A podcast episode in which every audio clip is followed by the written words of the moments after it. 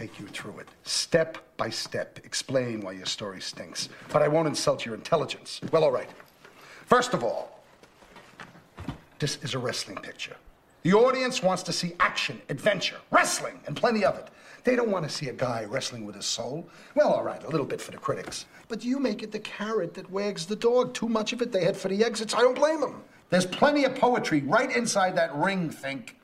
Look at Hell 10 Feet Square.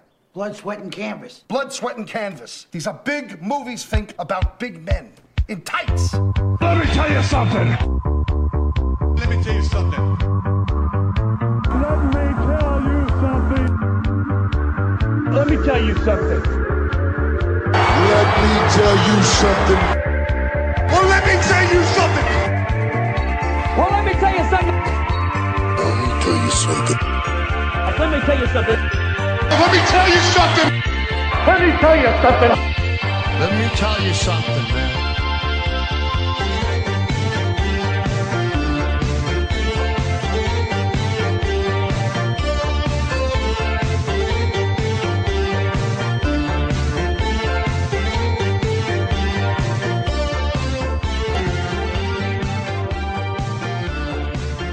Grapple fans, and welcome to the latest episode of Let Me Tell You Something. That's right, it's an old fashioned, old school LMTYS. No match reviews going on tonight. We're picking a topic, and by we, I mean myself, and as always, the Flying Brian Pillman to my stunning Steve Austin, the Tajiri to my William Regal, the Mark Neveldine to my Brian Taylor, Mr. Simon Cross. Simon, how you doing today, mate? I'm not too bad, not too bad. You you really went like non-mainstream for the last one there. Quite like that. Well, there's a reason for that, Simon, because those are film directing duo, Ah, uh, Neveldine and Taylor, who made the Crank films uh, most famously. And the reason for that is that for this episode, we're trying a different idea. Yet again, we're just full of ideas and we keep throwing different ones at you. With this one, we're going to get our creative juices flowing. Not in that way, you dirty bastards. the uh, LMTYS OnlyFans uh, will be launched sometime in 2021. L- or LMTYS's only fan might enjoy it. Hey, oh god. So, when myself and Simon first became aware of each other, we were very aware of each other's creativity very early on because we met at an improv class. Uh, well, it wasn't really a class, was it? It was just sort of a get together every Monday. Ah, let's call it a workshop. yeah, a workshop where we were playing around, taking ideas, accepting offers, and continuing the scenes, and really working out ideas on the spot. And that's what we're going to do with this one. But we're going to hopefully, maybe, maybe even get it to a creative end that something might be produced maybe a year or two down the line if we keep this idea going, or maybe it will just be a fun little chat as to film fans as well as to wrestling fans.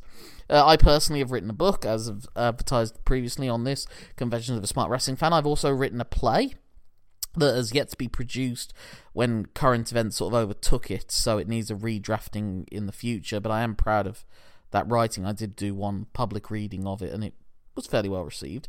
Uh, Simon, have you gone down any other creative paths in the days of improv? Not really at this precise moment in time. No, like maybe in the future. I mean, it'll grab me. I've sort of like meandered for in like creative wilderness for a while before we launched this project. This project is principally my main creative outlet at present.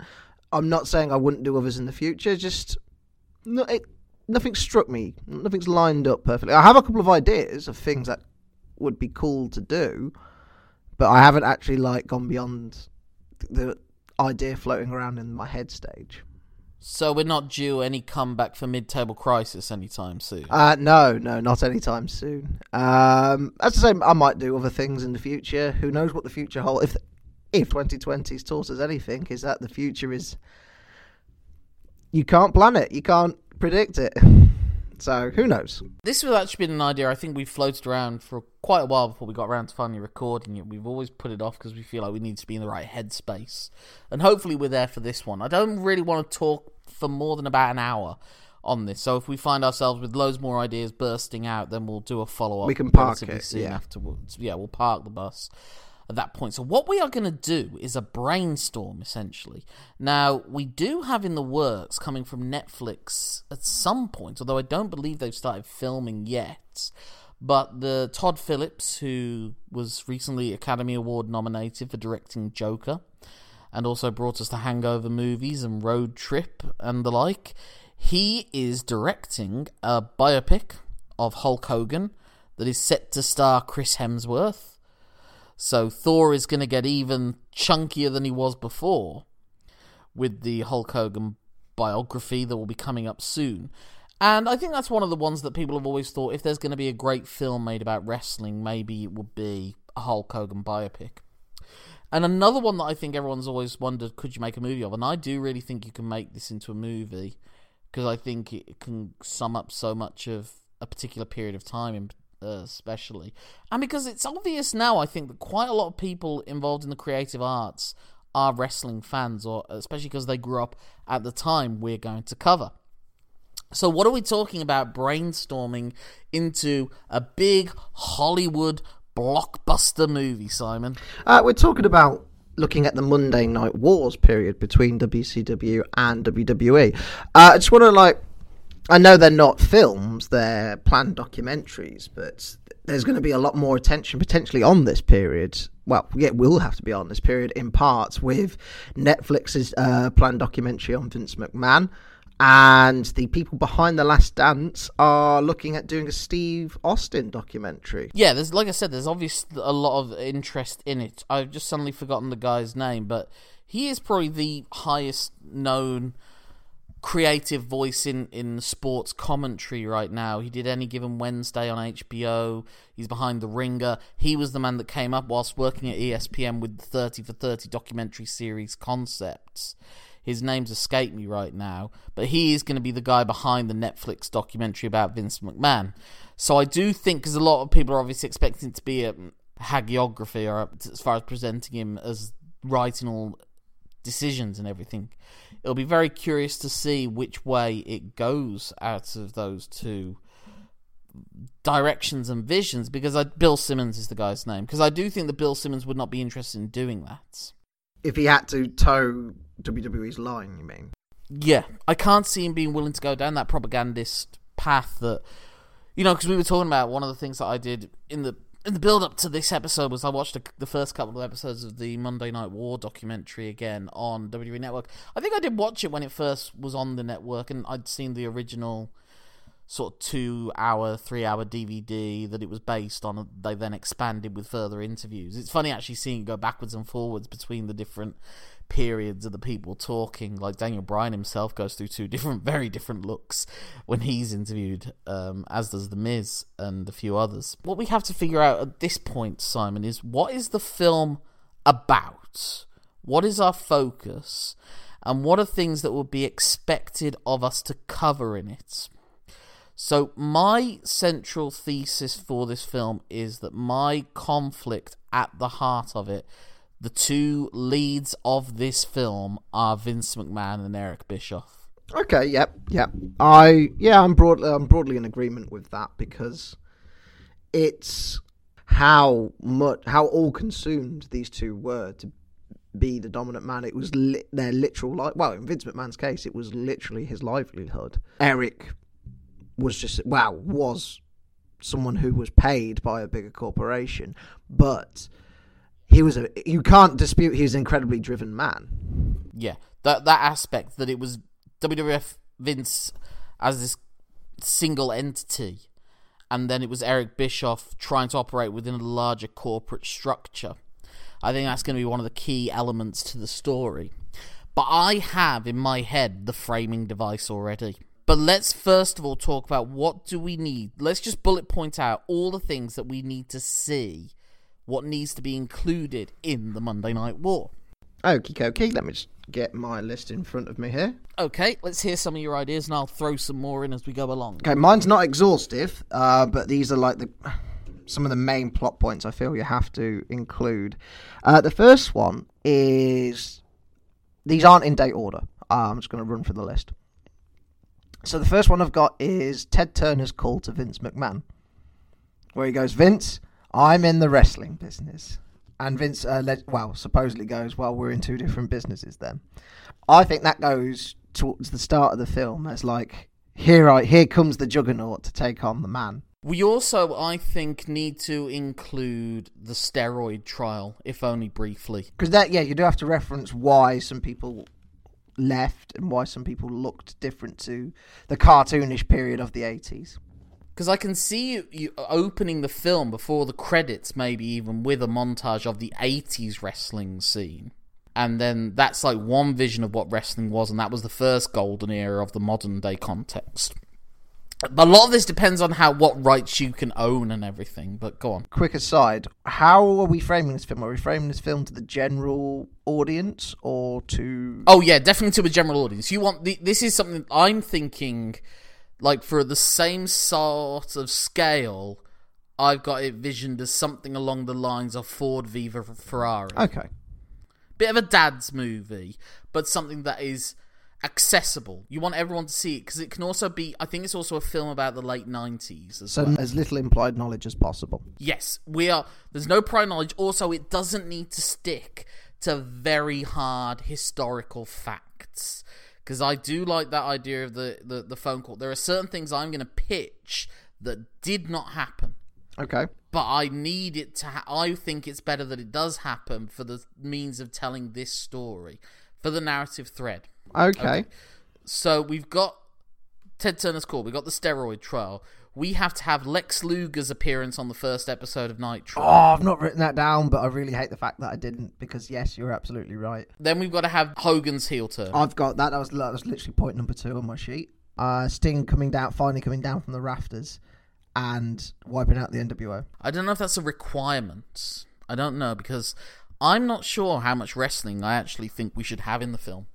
For for a number of reasons, one of which is my guess is this film won't have the rights to half of That's this stuff. Hmm. And how can you recreate it? To be honest, in my head, the more I think about it, the more I think maybe there are next to no wrestlers in the film that you see a lot of. That it's so based on Vince and Bischoff that it's almost all about the backstage than it is what's in front of the camera. You can do brief moments of recreation, but just for budgetary purposes, I don't think you can have 20,000 things and do all the pyro and Oh have- yeah, yeah, no. how where can you find all the actors to play all of these different roles either where do you find people to play kevin nash scott hall hulk hogan that are great actors as well so that you give them a lot of lines Yeah. so you can have them in the background i quite like that idea that the stars are almost in the background i, I almost had this vision that you could have a key scene where vince and or bischoff you could almost do it in parallel or maybe doing a walk and talk with someone like JR or Brisco or Vince Russo or someone like that, and Dusty Rhodes or someone on, on Eric Bischoff's side, and they're literally like walking over injured wrestlers who are being tended to, hmm. and the idea that the wrestlers are really in like low on their priority list, their well being, their health, their happiness Okay. is not of their interest either. That it is just so they're so utterly focused on themselves and their success. Okay. Well, my next point then, I'm going to slightly like call an audible on it and edit it slightly. So I wanted something from the Raw where they broke the 83 week streak, but if we sort of frame it as in we don't have a lot of rights to stuff, it could be like a backstage the next day when those ratings when the ratings come in, you could have how both sides react in the film. Yeah. There's definitely got to be significance in that. The, ratings have to be of, of vital importance as it's going along too. You could probably have match. You could probably have graphics showing the ratings going up and down, and and and also just almost the cumulative number as well. Uh, another key figure I think you have to have because he was a factor in both promotions is Vince Russo. Yes. I think Vince Russo has to be a character in this film. Maybe Ed Ferrara, but Vince Russo definitely has to be a key point because both of them deal with him, but have to deal with him in different ways and have different levels of success with him. and Vince has uh, and Vince Russo himself has different levels of influence. Influence and power. Yeah. Okay. Obviously, considering the way the story ends, Panama City Nitro's got to be alluded to. Mankind's title win in 1999, where and you could have your Bischoff character. Well, probably voice even voice if you don't have like the rights to the live footage, like the actual footage, just voiceover that line. That'll put butts in seats.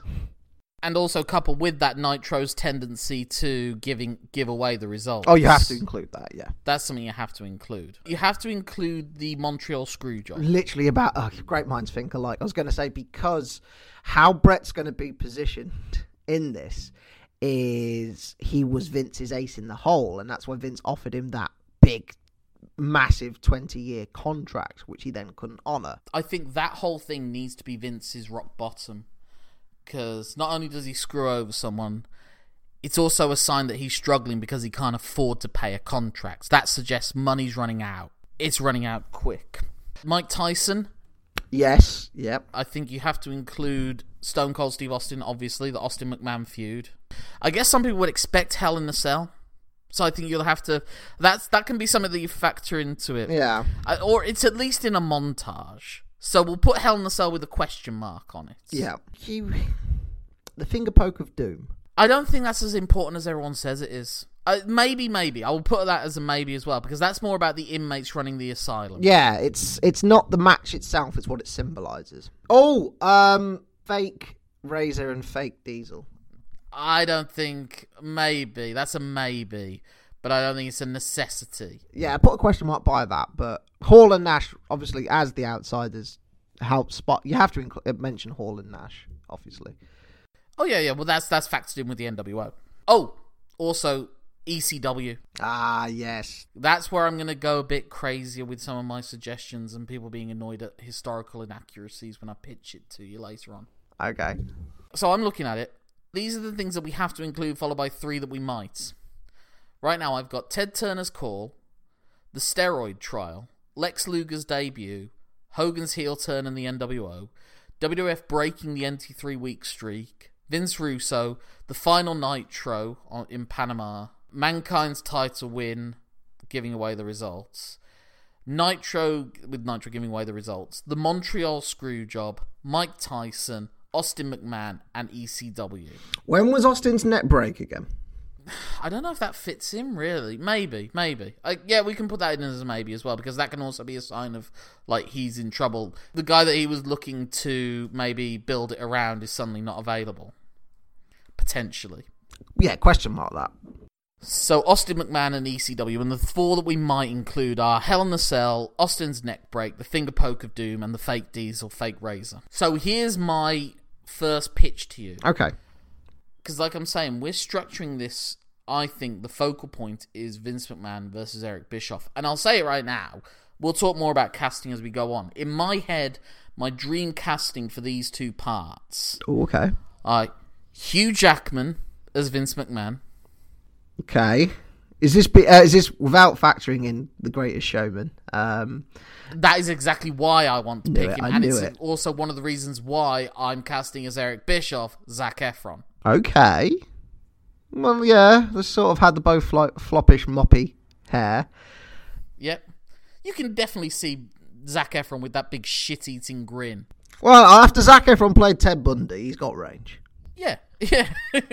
Maybe you could play Vince McMahon then if he can do that. but I just see. so here is my first daring. Stru- I've got okay. I'm gonna. I'm pitching you my beginning and I'm pitching you my end. All right. It opens June 1990. A young Eric Bischoff auditions for Vince McMahon to become part of their on-screen talent. How did I not think to write that down? But yes, love it. So far, so good. Vince then takes Eric for a lunch and then takes him for a workout session.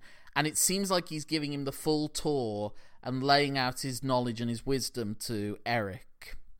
One thing I have in my mind, and it's a really easy way to describe what Vince has done, is that he shows him, and this is nothing that Vince has, but this is my idea of something that Vince has a map of the United States Okay. and it's got all of the old territories, and there are massive X's next to nearly all of them. Right, yeah. And that's Vince is saying every one of these sons of bitches I put out of business, I put a huge cross around them.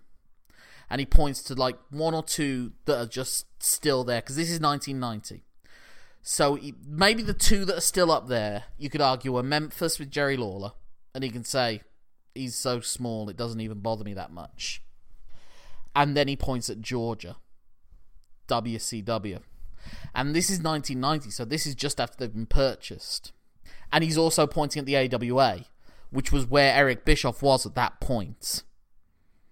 And he can talk about, I took their top stars and I made them into bigger names than they ever did. I and he just lays out all these different things. You've got to be ruthless. You've got to choke them by the throat. You don't give a shit what they do, and you take what they did and you make it better. Sort of like how P.T. Barnum really was. Yeah, every lesson that he imparts to Eric in that moment are things that Eric does to Vince in return. Takes their biggest stars, utterly ruthless, exploits their weaknesses. Being pre-recorded, for example. Because I want also at the right at the end for Vince to you, you realize that Vince still has that map, and you realize also that Eric had a version of that map because he was trying to wipe Yeah. Vince out. And with that, you also realize that he's just put ECWs there as well, and there's a big he puts a cross by them, and then he puts a cross by Bischoff, and he just looks back and he's he owns it all now.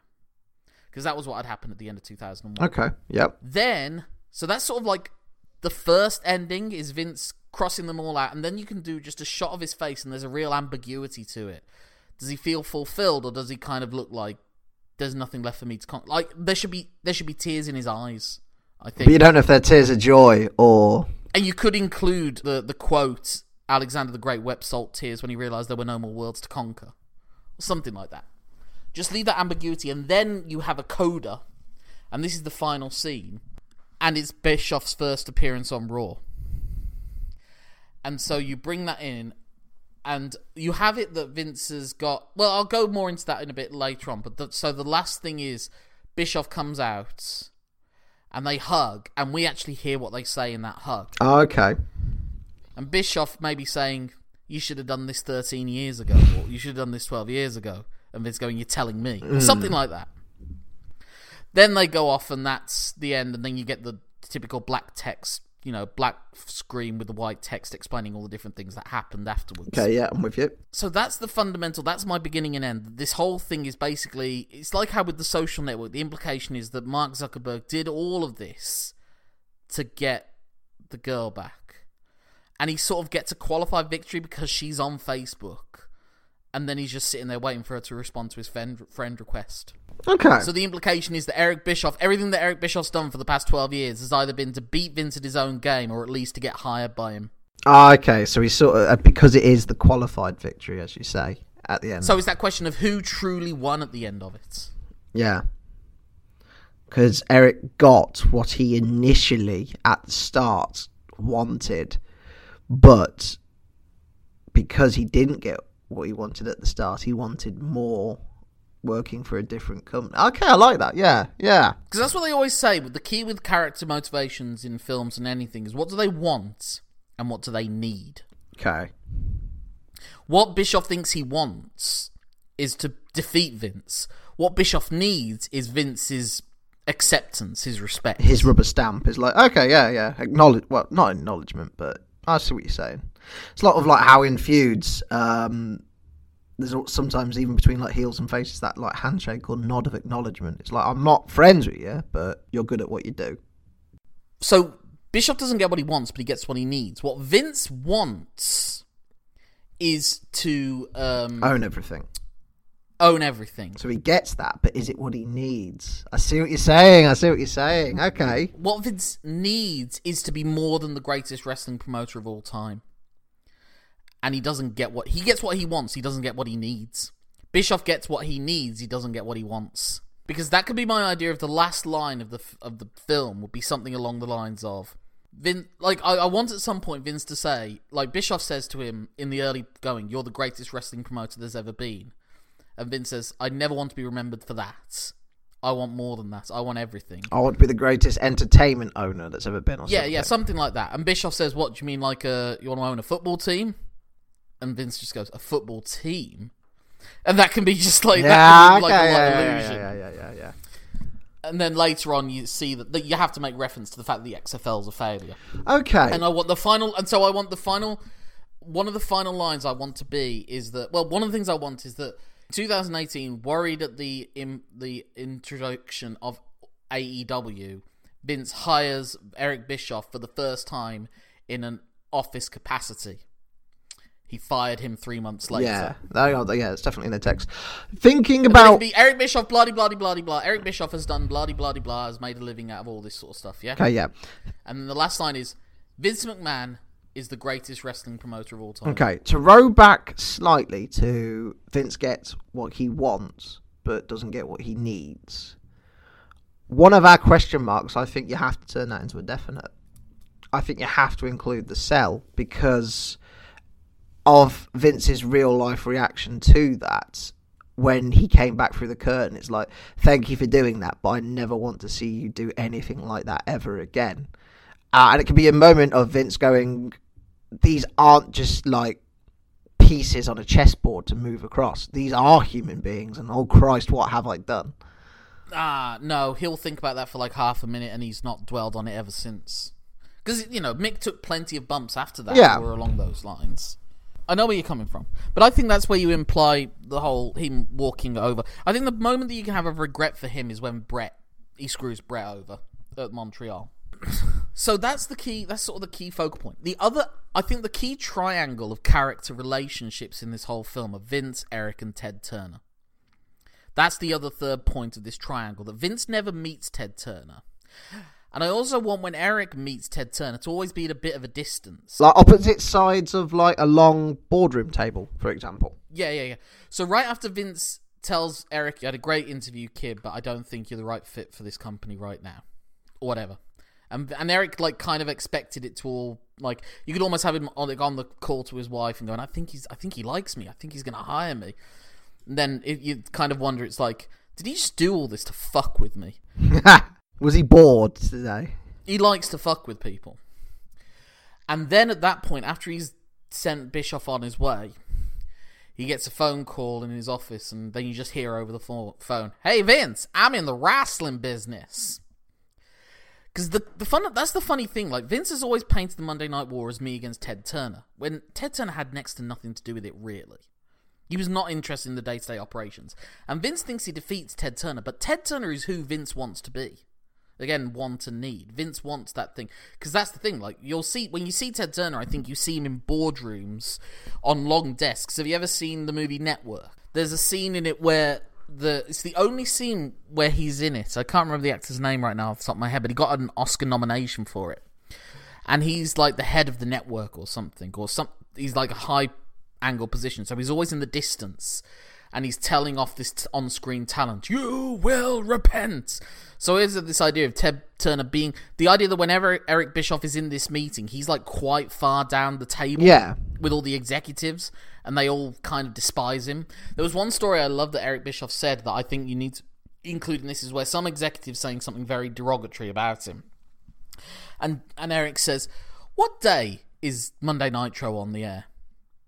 And the guy can't answer.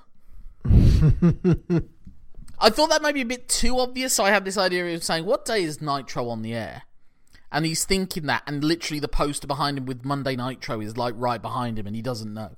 So he doesn't see Turner that often, but when he does see him again, he, he's there, but Ted Turner's still far away because this is not high priority. For You have someone in mind for Vince, and you have someone in mind for Eric. Do you have someone in mind for Turner? Not really. Um, an older gentleman. If if he could do the accent, maybe Alan Alda.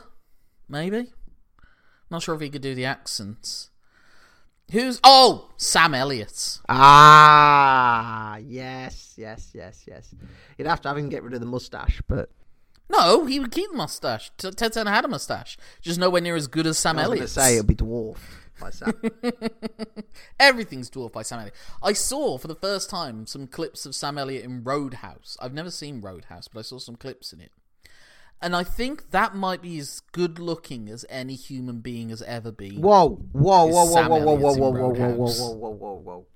Frequent listeners to our show will know we have talked about one occasion uh, where a young Minoru Suzuki took off his hood. That's true. He's up there as well. That may be another one. Those are both nominees for the for the final. prize. I was going to say, come on now, you can't you can't just hand uh, Sam Elliott the crown. Right. So yeah, that's my my. And then I'm wondering at the middle point, do you have Vince and Eric meet each other, or is it literally we we only see them right at the start and right at the end? Because I did have this idea of like ships passing in the night, of maybe them because there is a photo of WWF and WCW guys that were all in the sort of the same Airport. I think they've all been in the same gym, all posing for a photo together. So it's like Ric Flair, Stone Cold, Davey Boy Smith. I think Kevin Nash is in it photo as well. Yeah. um, loads of loads of guys. Um, so you could do that. Uh, I'd, and that's the question of like, but that doesn't make it too, so explicit. But it is like Bischoff pointing out, I've done everything you taught me. And then after that, I would have that moment where Bischoff's in a plane with the outsiders and Hogan saying, "I'm going to kill Vince." Like maybe Vince does something or says something that just gets under his skin. So it's that sign of Vince still knows how to play the game. On that point, do you include the challenge Bischoff made to Vince to show up on pay per view I'm, I'm very curious to do that. That could be like his reaction to the ratings. And he could also point out that Vince playing the evil boss is exactly what he's been doing for the past year. So that's also where he's sort of affronted that he's stealing my act. It's this whole thing of theft. And that's another thing that I want to get to because I also want one thing to be one mirroring in the first part, first half of the film. We have Eric Bischoff going to Japan and seeing everyone going ape shit for the New Japan versus UWFI feud, Oh, which was his oh. inspiration for the NWO. Okay, yes, yes. You could have him on the flight back saying, God, you know, imagine if we could do that. Vince would never agree to that. And then someone, you could overhear someone in the plane saying, Have you seen who's in this plane? Hulk Hogan, Diesel, Razor Ramon. It's all the WWF guys. so that's when he's like, Hang about. It's like a very like knowing sort of like shit eating grin. Yeah, maybe he's whining and dining Kevin Nash and Scott Hall, and they take them to Japan because he's like, I've got no time to talk to them. Fly them over to Japan, we'll talk there. And the idea of it, and so they could all be sitting down negotiating the contracts, and that was where you get like the guaranteed deals and all that sort of stuff, and how that sort of revolutionized everything. One of the one of the things I want Vince to say to Bischoff is, you know where you want to put your money? Lights, yeah. make it look good Yeah, okay, yeah. because and that can be when Bischoff you can have Bischoff interview because you'll see Bischoff in WCW in the low down position, Right, yeah. But very early on, you've got to have him interviewing. So whilst Vince is taking the steroid trial, Bischoff's interviewing. Now that's again, those are congruous. Those aren't matching dates. I think Vince's steroid trials in '94 and Bischoff's hired in '93. So this is again where you're changing timelines, but you've got to compress it. Yeah. you know. We are trying to fit a decade into a two hour film. Yeah, yeah, because Bischoff, like Bischoff, took that in, interview in 1990. Well, WCW existed sometime in '89 when Ted Turner took him over. So again, you're dealing with timelines. So there you've got Vi- Bischoff going somewhere and finding an inspiration, and that's that could be one thing Vince also says: keep your eyes open for what's around you. And then you could say that maybe Vince got utterly blocked, and he did. He, have you looked at what's around you? And at this point, I want Vince Russo to convince Vince McMahon to join him at an ECW show. And Vince puts on like a luchador mask, having like a Rey Mysterio mask. Okay, yes, yeah. And he goes to ECW Ah, and he sees the what's- Sandman. Yeah. And he sees the violence and he hears the fans and he sees women catfighting. Okay. And yeah. also at that point you can have him also maybe whilst he's waiting to get in, he's watching the TV and the Jerry Springer show's on and then he turns that well maybe like Bill Clinton's giving an address to the like I did not have sexual relations with that woman. Then he switches it and there's Jerry Springer and then he switches it again and there's South Park. And so it's this idea of like he's absorbing the world around him. like this idea this is his first day out in 10 years. Yeah. Because that was one of the things like Shawn Michaels or the, the Kliq sort of saying to Vince, "Do you have any idea what the world is like now? You have no fucking clue." That's also one thing you could do about the idea that Vince let the Kliq go because he knew that it was a toxic environment, whereas Bischoff doesn't have that control towards the end, and everyone's got creative control. And that creates its own toxic environment. because that's that idea. Like Vince was able to do the Montreal screw job, Bischoff would never have been able to do that. Oh god, could you imagine? Yeah, you're right. Although Vin Brett did admittedly have creative control in the contracts, but that's another thing where sometimes you've got to let the truth slip away for a bit. Yeah. like I said, because Vince obviously never went to an ECW show, but it's a place to put him in and just condense it in that moment. On the travel to Philly, Vince Russo's put together like all these little things and he's showing it to him, saying this is what the world is like right You could have that Vince Russo's like put a videotape together and it is just fast pace of things in the 90s on let's say the TV in the limo. There'd be a TV in the limo in the 90s. Yeah, yeah. I like. How about also one thing that you have with Vince Russo that I think is key is that you have him like you do it as a montage of him just spitting dozens and dozens of ideas of Vince McMahon. You can have it just like cut really quickly, like almost like those YouTube videos. Be a 50-50 blend of no, it's got to be less than 50-50. Okay. It's got to be like 20 80 10 90. And so of there's, like gold and utter shite. you can see Vince and he's like he's giving him all these pieces of paper or something and he's like going through them. And then you see Vince and he's got the piles and one is like, no, and one is like, we'll work with these. Because then when you have Vince Russo on his own, and again Bischoff's brought in to try and help this Vince Russo, and you just he comes in and there's anarchy in the place, and Vince has Vince Russo has all these insane ideas up on a chalk. Oh, you could sort of have it. I know it's a it's a very memeable thing, but uh, there's an episode of It's Always Sunny in Philadelphia where Charlie has the string and all the different things on the board. yeah, yeah, Not something to that. something- Yeah.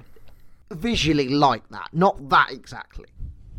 As far as the presentation of the wrestlers, I think for the most part you keep them in the distant background almost. I almost wonder if you even hear Hulk Hogan, you just see a Hulk Hogan look-alike. Because I had this idea, one of the things you've got to have is, because like Bischoff saying we'll put them in the lights, so then you get Bischoff in the Disney MGM. And things are sort of looking better. One story I love from that actually, and I think you have to include it, is that Rick Rude came out for a tag team match with another heel, but they'd screwed up on the lights. You know how with studio the audience there's like laughter, applause, and Oh, yeah, yeah, jokes because then they just got cheered. He's like, but they're not. They're not. Oh shit! We'll reshoot it. Tell them to boo them. So this idea that they're losing the wrestling fan. Another thing you need to see is that Hulk Hogan when he pays and like then he's just walking around. He says, "Do you see who's here? Do you see who's in Studio Seven? Hulk Hogan. What's he filming? Thunder in Paradise. Is it good? He'll be looking for work next year. Will he? Really? Okay. I I think with the wrestler point about them being in the background, I think for WCW towards the end, you have to maybe bring them into the for- bring them slightly out of the background because that's one of the reasons why he loses. I think if you're going to include wrestlers, the, there's only a few you should have. You got Austin, Brett, Hogan, Nash, Hall. I think those are the five people that if you're going to include wrestlers, those are the five characters you have to have on. Luger as well because you need to see him. But you don't even necessarily have to cast an actor, just a bodybuilder who looks like Luger. I can grow a mullet. That'll do. Like you could also that's one thing you could have during the steroid trial. Vince saying, "Ah, "Luger's just not working." Like you could see the Lex Express or something, and just that that sign that things aren't working out. Well, why don't you have him beat like Yokozuna for the title? Nah. you don't need to go into that much detail. I, I- I, see where you're coming yeah, from. I'm sorry. I'm letting my uh, fan pointers take me over there. Okay, uh, so we've got steroid trial, Turner's call, Luger's debut, uh, Hogan's heel turn NW. Well, that was the thing. Like Bischoff hires Hogan, and then he goes out and there's loads of booing.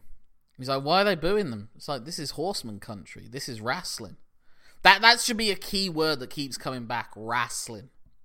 Either it said derogatorily. by like those execs in that boardroom meeting scene, maybe. Because obviously Ted, one of the reasons that stayed with the Turner Network so long is because Ted was in charge as well. So you've got like a conflicted Ted, maybe like trying to like push his baby, but also aware of execs. I think Ted like the wrestlers in the distance. Like I don't think you even have him like really close. Even when Bischoff's just in the room on his own with him, I'd have him at one end of one long table and Bischoff at the and Ted Turner at the far other end.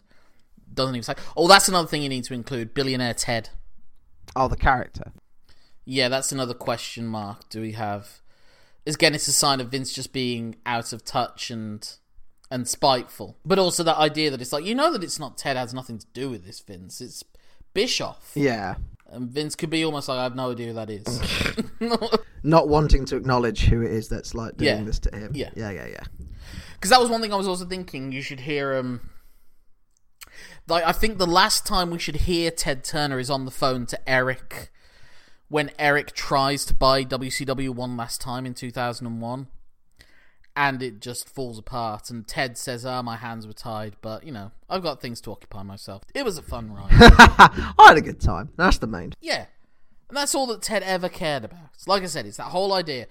It's that great moment in Mad Men where one guy says to Don Draper when they're in the lift, I pity you. And Don Draper goes, I don't think of you at all. Or a more modern version is um, Scarlet Witch to Thanos. You took everything from me, and Thanos, I don't even know who you are. yeah. To be fair, he didn't. In that, that version Yeah. of Thanos didn't. That was more just the humour of it. But yeah, I get where you're coming from as well with that. Although Vince didn't, unfortunately for him, get to then telekinetically crush his, his suit against his body. True. Um, all right, so let's just try and hammer out a narrative in bullet points then from this point. Okay. Just maybe, even if it's only like 12 bits, and then I think we'll leave it for now. Yeah, yeah. No, let's let. So we'll we'll end we'll end this with a basic framework. So, montage, maybe. 80s montage, open, maybe. It depends on rights and what you're willing to, how much money you've got to spend on actual in ring stuff. Shall we phrase that as like some way, even if it's like ah, I don't like doing it at the start of the films, but the black uh, black background and the white writing, some way of going. Here's where we're at. So I think that's more for the end. I like that. yeah, and I prefer it at the end, but if rights permitting, obviously, is what I mean. But basically, some Oh, way. another thing we've got to include in the writing at the end is that now AEW are funded by a billionaire Yeah. and his son, who grew up a wrestling fan. But there's so, yeah, but And actually, if you could show a photo of Tony Khan at Monday Night Nitro, yeah, yeah. because he was there. But basically, some way of bringing the casual fan, the non wrestling fan, up to speed. Well, that's what the Bischoff McMahon thing is. McMahon interviews Bischoff, tries to get him to sell a broomstick. That's what you see in the interview. You see Eric on camera saying, "What's this? Am I am I going already?" You can hear Vince in the background saying, "No, I just want you to sell me this broomstick." So then you go a McMahon lunch and maybe a McMahon workout, and he's you just see the craziness of McMahon. Spends the day. So Eric spends the day with McMahon, and then we have the map. Vince doesn't hire him. The handshake or something like that. Or maybe he goes in for a hug and just whispers in his ear, "Not this time, pal," or something like that. Then he goes back to his office, and Ted Turner calls. And I think like Turner should chuckle at him, saying, "We're in two different businesses, Ted. I'm in the entertainment business." Oh, Oh, okay. I'm there too, Vince. Okay, Vince. Okay, mate. I've just got to go and do my meeting with the Atlanta Braves or something Yeah. like that. I've got to go to a Braves game or something like that. Sorry, I've just got to go to obviously like Disney World or something. Yeah. And then at that point, you go to 1992, 93. Bischoff is sort of low level grunt work for WCW. Mm. Wasn't he like fourth tier announced? Uh, yeah, yeah, yeah, yeah. sort of like that. Yeah. And then he said they've fired whoever, whoever they've hired, and he puts his name in for the interview, and then he gives everything. He puts his name in for the interview, and then we see Vince at the steroid trial. what do you Yeah. think? So that's the two things we're seeing them in parallel, which admittedly are a year apart, but we're doing it for the purposes of this. And maybe you could have Hulk Hogan in the witness box at that point, admitting that he took steroids or something like that. And he lied on Arsenio. Then you have Bischoff in Disney, Yeah. and he talks to. Maybe you can have him talk to Ted Turner at this point, saying, "I'll give you some money, just know where to put it." Okay. And is offered more money, and says he likes what he's done with the lights or something like that. Yeah. And then Ted finds out that Hogan's in the lot. Hogan's filming Thunder in Paradise. He's around. Yeah. Yeah. I'm trying to think what you do with Vince in Paris. I guess you could just do the whole steroid trial during this whole period for Vince and how it looks like he's going to lose everything, like he nearly goes to prison. Yeah. So that can be during all this time, whilst Bischoff is finding out. You could, you could have a tense scene with like his lawyer or something like that, where his lawyer's laying out, look, here's where we're at with this. I'll do what I can, but it, it you have to prepare for the fact it might not go your way or something like that. You know what? He hired Jerry. He he had Jerry Jarrett in line to take over. So you could say that he's looking at the map, and there's still Memphis there, and there's Georgia, and there's him. Yeah, and it, it puts the map back into people's minds. just it's that re-establishment. The map's still there. Yeah. And so he looks at it and he sees maybe he sees Eric Bischoff and he thinks, "Do I call? Who'd you have take over?" And he briefly thinks of Bischoff. You could have a pad of paper, uh, like as the shot, and Bischoff's name's at Yeah. the top, and then he scratches it out. Yeah, Scratches him out, and then it's Jerry Lawler Memphis. yeah, let's yeah. Uh, Jerry Jarrett, Jerry Jarrett Memphis, or something like that.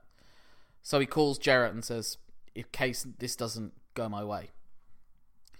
Then you cut to Bischoff bringing Hulk Hogan out and Hulk Hogan getting booed, and so he realizes he's still got a long way to go. yeah, you got to like establish that it's like, oh, okay, um, right. Now what? How about at this point, actually, because this is a well-known story. How about at this point we do bring in the Kliq because again it leads to that so sort of sense of the inmates running the asylum. So Vince is acquitted. Yeah, And then we go to 96 or 95. 95, 96. Yeah, 95, 96. The, the Kliq have told him, and he goes in the bus with them. Yeah. And they're talking to him about what they need to do. And then at one point during that, Hall and Nash take him aside and say, Our contracts are going up. We need more. And Vince saying, I don't give you more. So that's what we have at this point the Kliq bus drive and Nash and Hall's ultimatum yeah, okay, yep. and then they can say, "What's the next thing you're doing?" And it says, "I know that Bischoff's going to wine and dine you, mm. but don't don't believe it. What he's saying. It's all smoke and mirrors. It's all smoke and mirrors, something like that." And then we see them on a first class flight going to Japan, and there they that's where they meet Bischoff, and you can have them meet Hogan as well. He says, "Look at these three big guys. Look at that. The future of wrestling and the current of wrestling, or something like that." and they're watching the show, and during this whole thing, he's talking to them about what he wants to do. Although, no, we need to do the Nitro thing before then. Oh, with Lexa turning up, yeah. Yeah. Okay, so before then, at some point in between, we need to have the first Nitro. Hogan booed, and then we get the first Nitro. So yeah, Hogan gets booed. So then we go to Bischoff, uh, like gets called into Ted's offices or something. But this isn't what's He supposed says, to happen. Well, it's, well, I mean, to be fair, they're still doing all right. Yeah. Like Bash at the Beach did huge numbers, but he says I went to that show and Jane said, "Why are they booing Hulk Hogan?" You know, something like that, alluding to Jane Fonda, and that's where. And, and that can be what the first time when we see Eric in the room with loads of other executives that really have no interest in this. yeah, I didn't pay all this money for him to be booed or something like that. Then Eric Bischoff says that the story. Well, we need to present him better. We need, and we don't even get the chance to put him. He's a prime time guy, and we need a prime time audience, and you're not giving us with that. And it's just him trying to bullshit anything. And then Ted just goes to the guy who's next to him, and maybe he's someone who made a derogatory statement about Wrestling, wrestling. in this scene. Give him to give him give him prime time Monday nights. Yeah. Because Vince has the prime time numbers on Monday. That's the best day you could have for a wrestling show. And and then you can see like Vin, Eric Bischoff's like, fuck, the bottom might have fallen out now. yeah. And I like that Vince said, uh, Bischoff said, like he took a list and said, "What do they have? What do we have?" And so, and then he just says, "Cast iron contracts again." And and you can also allude to that when Hall and Nash say, "You don't want us to do a Luger, do you?" What's the one of the things I found out about the when I watched the first episode that was useful was that the first episode of Nitro aired unopposed, and it was September because that must have been when it was the Westminster Dog, Dog show, and War all gets preempted. so you can have Vince saying that son of a bitch wants to go up against us. I'll crush him. I'll crush his windpipe. We're gonna have the best show ever, uh, Vince. On that date, and then hard cut to the Westminster Dog Show. and Vince is stuck. Vince is sat on sat on his sofa just with a look of utter disgust. Like, Says next Monday Night Raw will be back next week, but in the meantime, welcome to the Westminster Dog Show. So he's like, I have to. Turns the channel to Nitro, sees the lights. He's like, wow, they've got a lot of lights. And then Lex Luger coming out, and him just shooting out of his chair. It's like, that son of a bitch! Where's his contract? yeah, and then like just cut to like a glass being thrown at a wall or something. Yeah. He stole my best, my my talent. He stole a star from me. And again, it's like you can have Bischoff say, "You stole those guys, didn't you? You you took Piper from there, and you took Hogan from there. Rube from there, and you took Kerry Von Erich from there." And it's Yeah. like, I don't steal anyone. I give them better options, or something like that. And that's again, you say that that motherfucker stole. Says, "Look at you stealing." And, and that could be something when Bischoff's on the flight and, and, and not Hall and Nash saying, Is that all you're going to do, Bischoff? Is that all you're going to do? Just steal Vince's talents? Says, I'm not Stealing stealing anyone. anyone. I'm I'm giving giving, them them better better options." offers. Yeah. Yeah. Like it. Yep. Something like that. Oh, so we go back to he's whining and dining them in Japan and they're watching this show and he goes, God, can you imagine a show where we've got. And someone says in Japan they sometimes negotiate deals when business is down that they can make each other look good. And he says, "God, you'd never get that out of Vince, would you? We'll never see a WCW versus WWF feud." Oh God, yeah. Little wink to camera. and then, well, I know what you mean. Uh, to, to the wrestling fan, but to the general public that we're shoot we're, we're pitching this film towards, they don't know that. And then they can say, "Look at those guys: Hulk Hogan, Randy Savage, Kev- and there's Diesel and Razor Ramon. All the WWF guys are here." So no, uh, what's the other one? I don't know. WWF guy, yeah. So it's like all the WWF guys, and then hard cut Hulk Hogan heel turn. So much rubbish being thrown at him by extras. Maybe he also overhears like conspiracy theorists saying there's a new world order or something like that. You know, all those sort of, you know, you overhear things. And again, that's the whole idea. They're taking inspiration from what's around them. And at that point, Bischoff has his ear to the ground, whereas Vince doesn't. And then the, it's turned on its head the, the next way. I I know I'm sort of skipping ahead slightly, but uh, for the Hell in a Cell bit, I've just really got that in my mind. I'm sorry. The way you do it is obviously someone, one of Vince's like cronies or minions, just going, "What the hell was that?" to Vince, as Vince is just like going, "Okay, next seg for the gorilla position," kind of thing. Maybe, maybe. But he was concerned. Like, he actually came out. But again, we don't need to necessarily see that. But maybe Vince is just saying we've got to raise the bar. So what was that? Well, they raised the bar. Oh, do you include his fucking extemporaneous speech that he did before one episode of Raw? You know, where he kind of beckoned in the Attitude Era. Uh, that might be what you... That You can be a hard cut to Yeah. that from the ECW trip. yes. And that's the sign... That's like the halfway point, almost. I don't want to say put a bit of blue in the dad for the dads, but a hard cut to like um either DX. It's just something DXy maybe, or like some scantily clad women or something like that. Could you have? I mean, again, the times don't line up, but you could have him see Jackass and the crazy stunts that they're doing, and then you see seeing they don't line up, but they were of that era at the same time. It was about reckless young early millennial, early millennials, late Gen Xers. Ah, I think I think you get enough. It's it's just it's abstract. It's a it's a small. I think you'll get enough point. out of the ECW bit not to do yeah, that. yeah, yeah. So we've got Hogan and the NWO. Uh, then I think you just that might be when you do have a montage or something of just the ratings, the ratings, Nitro winning the ratings war. Just a nice background of like little clips or like bits, and just like the the the two lines. Just Yeah, you could have just like a montage of them going after, or they're going after all the talents as well. At that point, you have Vince saying to Brett, "Brett, if you stay, I will give you twenty years. You want a contract? I'll give you a twenty-year contract." Yeah. So that's sort of a montage of everything going action packed, and you're seeing the light, and you're seeing the the ratings always like for for Bischoff are always high, and Vince is struggling to keep up. And so you have Vince offering, Vince offers Brett twenty-year deal. and there's like when he's in Vince's office, it's a bit more dishevelled than the previous times we've seen uh, Vince's office. There's like scrunched up bits of paper hither and thither. Yeah. Okay, so at this point, yeah, they're just saying they're throwing every piece of shit at the wall. So maybe this is the point where Vince Russo says, "Let me take you out for a day." You know, Yeah. it's like Vince, when did you last have a day off? And McMahon's saying, "Oh, it's been I don't like them generally years or something like I that. don't. I don't take days off." He says. Vince, I'm going to tell you what the world's like. Yeah, like, Vin- How about Russo just gives him some really important, like trivia, like pop culture thing? Have you ever seen that bit in um the thick of it? Yes. he's asking the Yes. What's a chav? Yeah. Who's the biggest gay in the village? And he like has that video afterwards where he recognises. Yeah, yeah, yeah. Have Vince Russo give him that quiz, basically. Who killed Kenny?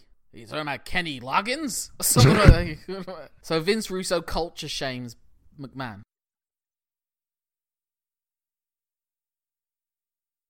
No, because that was the thing. Vince sees like uh, the WWF Raw magazine. That's it. Okay. Vince is flipping through and he's like looking for something to read. He finds the Raw magazine. He goes to the Raw offices. He says, "Who's in charge? Who's this Vic Venom guy or something like that?" And they say it's this guy, Vince Russo. He was a radio DJ we got in. Says because he didn't say he threw the magazine and said, "This is what our show should be." Okay. Yeah, yeah, yeah, yeah, yeah.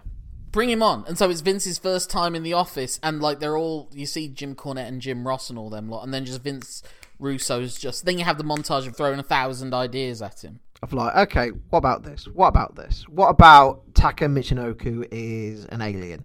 What about Yeah, Yeah, yeah, yeah. you know, like for every, as you say, like one, like oh, why don't we just do this? Like something that seems obvious considering what he's just laid out. Oh, I don't know. Why don't we have like um a wrestling hunchback, or why don't we have uh, a football player, or you know, it's like, or you know, Yeah, little- yeah. And then you just have that signified by Vince, like he's like, "Well, these were a hell of a lot of ideas, Vince." And then Vince leaves the room, and Vince like literally throws loads of them in the bin, but takes those few ones. He says, Yeah. "Let's go with this." You could um, cut to the notepad again, and there's like two columns. Yeah, yeah. And Vince Russo leaves the office, and he just throws that one in the bin, and then he gives these other ones around, and have him give one of them to a guy that looks suspiciously like Jim Cornette, who's shaking his head in disgust. It's like, That's all that we know of this for the time being, you know? yeah, like a little Easter egg thing. Yeah. And so the ratings are starting to change and they're trying starting to go about, but it's like Vince is still saying, We need more, we need more and then it's like I'm looking at my contract and he's having like a dark night of the soul maybe with Vince Russo and a few more people in the bar. And Russo just says to him, Vince, when was the last time you had a day off? And he says, I don't take days off. Okay. When was the last time you went out and did something other than you were somewhere other than your office or the rest or the arena? He says, "I'm going to take you on a day out. Where am I? Where are you taking me? To a wrestling arena, but I'll do things in between." Yeah, and then puts him in the limo. Vince takes a drive. So that's what we've got there. We've kind of not had anything from Bischoff at this point, but he's doing so well. I don't know if we need him that much because he's like wallowing in his success. What you could have then is he sort of walks by one of those sneering Turner execs, like a corridor. and then he does the Monday Nitro thing. Yeah, yeah. Just something that goes, nah, yeah. Well, that's that. That can be a brilliant one actually, because that can be like a montage of him abusing people. You could almost you could include the story of him apparently knocking coffee onto Eddie Guerrero, and then walking away. So just Bischoff is an asshole. That's our next bit. Bischoff is an Smug asshole. arsehole, I think. Yeah, You have to put a bit of. this is where you can do the ships in the night moments where they see each other. Either they see each other, but I don't know if they talk to each other. I think you have them at like an airport, and one's one side of security, one's the other, or something like that. Maybe someone goes over on either side and has a little like, "How are you doing?" and then they report back on what those guys said to them. How how did he sound? Like that kind of thing. Yeah, yeah. And that can be where Bischoff on his flight back is saying, "I'm going to ruin him. I'm going to take him out. I'm going to destroy him." To so Bischoff says, "I'm going to destroy him." Or he says something like, "I've got him. I've got him on yeah, the ropes." yeah, yeah. Bischoff says, "I've got him," and then Vince Russo takes. Vince Russo convinces McMahon to take him on a on a trip. You know, so that's our our halfway point. And then as Vince comes back, he just says, "The numbers don't add up. You can't have Brett. We can't keep him." Then it's the Montreal screw job, and you see Vince take the take the bullets. Does, do you have a an image of Eric? Have have Ger- Gerald Brisco. So you know what the old school wrestling thing to do is. Yeah. So again, wrestling comes. And back. you have like um, it cut to Eric just watching this on TV, like and well, then you have Eric the next night saying, "Because you're such a knockout guy." yeah, So Eric is like, "This will be over within three. Well, this will be over in by the end of April. I've got this. Vince WWF will be dead. And then at the end of April, WWF beat Nitro in the ratings for the first time. And at that point, I think we're going to call it for now. Cool. Okay. That's been an hour. I think we've fleshed out something there. Yeah. Like to see where It this could be shit. I don't know how. I, this is one where I think we would really appreciate some feedback. I think we're going to maybe push this episode out a bit more to people and see what others say. So if you are, if you've never got in touch with us before, it's hard to push it, but I think we'd really appreciate some words from people now. What do you think we've got? What do you think we haven't? What do you think we've missed? and don't just go at us for historical inaccuracies because that's not what this story's about. Yeah, like we like again, we're trying to tell it. We're trying to fit a decade's worth of like history into a two-hour film. It's it's you know, it, art, artistic license is going to be used in this. Right. But if people want to get in touch with the show, it's lmtyspod at gmail.com. lmtyspod is also our Twitter handle and Facebook account. If you want to get in touch with me, it's Lorcan Mullan. That's L O R C A N M U L L A for Academy Award and N for nomination.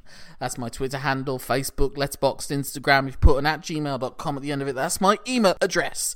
Simon, how can people get in touch with you? Uh, people get in touch with me on Twitter, where I'm so known as Simon Cross Free. Uh, free for the number of times in this that we will see Sam Elliott's glorious mustache. Next week will not be another LMTYS podcast episode, let me tell you something. It'll be one of our other series, depending on whether we've had a five star match in the interim. Might have done. We'll add that to the list. Or if not, it will be Match of the Week. And our next match of the week is a bit of old school British wrestling. None of your razzmatazz of the WWE and WCW days, as Les Kellett takes on Leon Arras for joint promotions for World of Sports. So it's definitely not going to have the glitz and glamour of a Hollywood biopic. This is more the grimness of a Ken Loach film. But until then, maybe that's another film we can pitch in the future. Oh, God. But until then, there's nothing left to say except that my name's Lorcan Mullan. And my name's Simon Cross. Thank you for letting us tell you something. Have a five Hollywood stars time. Until the next time.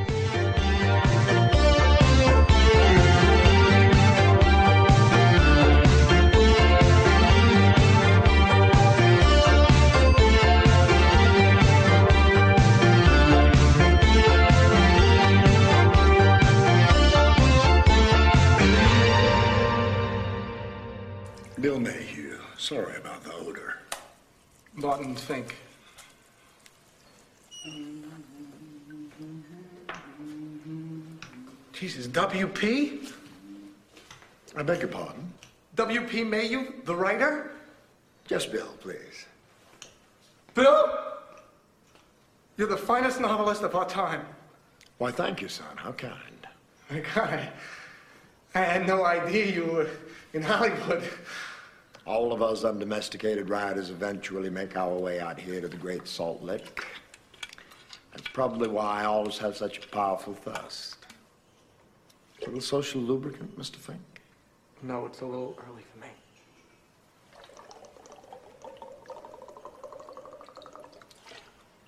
Bill, if I'm imposing, you should say so. I, I know I know you're very busy. I just wanted to ask you a favor. Have you ever written a wres- wrestling picture? You are dripping, sir. Mr. Fink, they have not invented a genre of picture that Bill Mayhew has not at one time or other been invited to essay. Well, what Yes, I have taken my stab at the wrestling form, as I have stabbed at so many others, and with as little success. Well, how do you- I gather that you are a freshman here, eager for an upperclassman's counsel. However, just at the moment, I have drinking to do. Why don't you stop by my bungalow, which is number 15, later on this afternoon, and we will discuss wrestling scenarios and other things literary.